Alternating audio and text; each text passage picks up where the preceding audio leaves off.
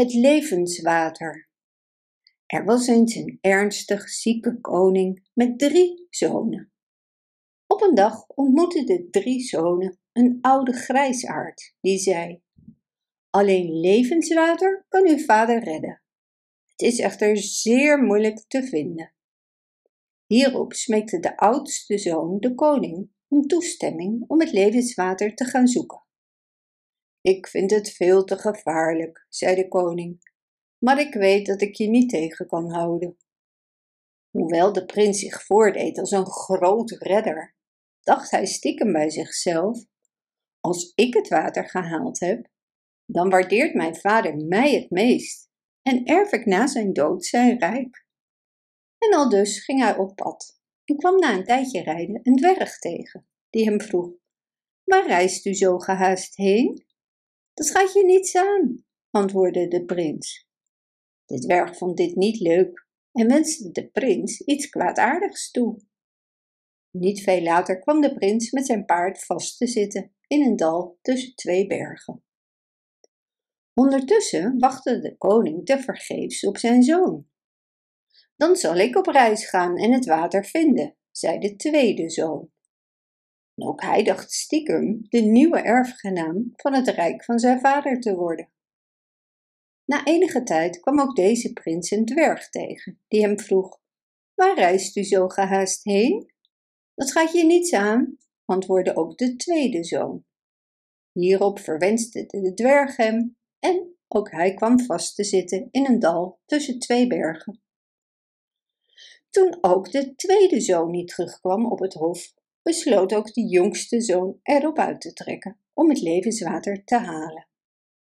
Net als zijn broers ontmoette hij de dwerg die hem vroeg: Waar reist u zo gehaast heen? Ik, ik zoek het levenswater, omdat mijn vader doodziek is, antwoordde de prins.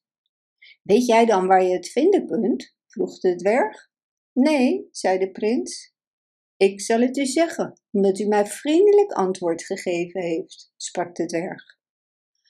Uit de bron van een betoverd kasteel kunt u levenswater halen, vervolgde de dwerg.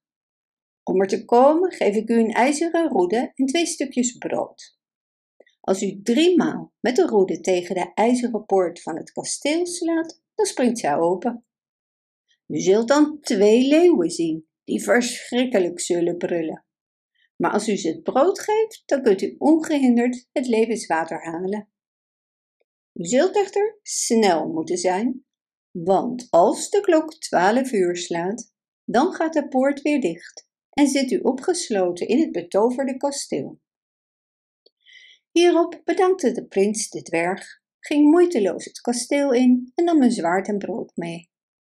Daarna liep hij een kamer in waar hij een prachtige prinses zag, die hem als verlosser zag, kuste en beloofde hem over een jaar te trouwen.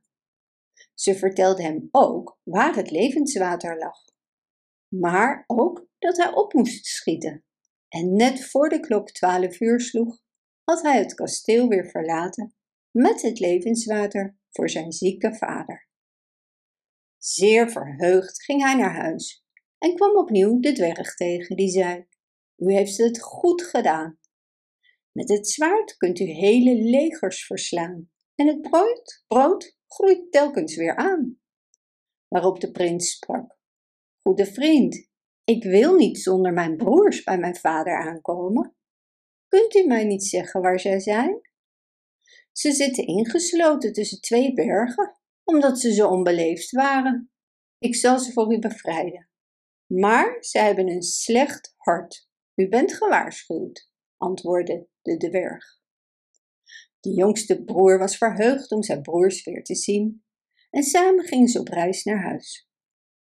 Onderweg kwamen ze in een land waar oorlog en hongersnood heerste. En zonder te twijfelen gaf hij zijn zwaard en brood aan de plaatselijke koning, zodat zij hun problemen op konden lossen. In een tweede en derde land waar ze doorheen reisden, ging het net zo, waardoor de prins onderweg drie koninkrijken had gered. Daarna ging het gezelschap de schip verder en werden de twee oudste broers jaloers. De jongste heeft het water gevonden en wordt nu vast beloond met de erfenis, zeiden ze tegen elkaar. En om dit te voorkomen, beraamden de broers een plan. Ze wachten tot de jongste sliep, stalen het levenswater en deden zeewater in zijn fles. Bij thuiskomst gaf de jongste het levenswater aan de koning. Nauwelijks had hij het opgedronken, of hij werd alleen maar zieker, omdat hij bitter zeewater had gedronken. Toen stapten de oudste broers naar voren en zeiden: Hij probeerde met de eer te strijken, maar wij hebben het echte levenswater. En amper had de koning een slok gedronken, of hij voelde zich weer zo sterk en gezond als in zijn jeugd.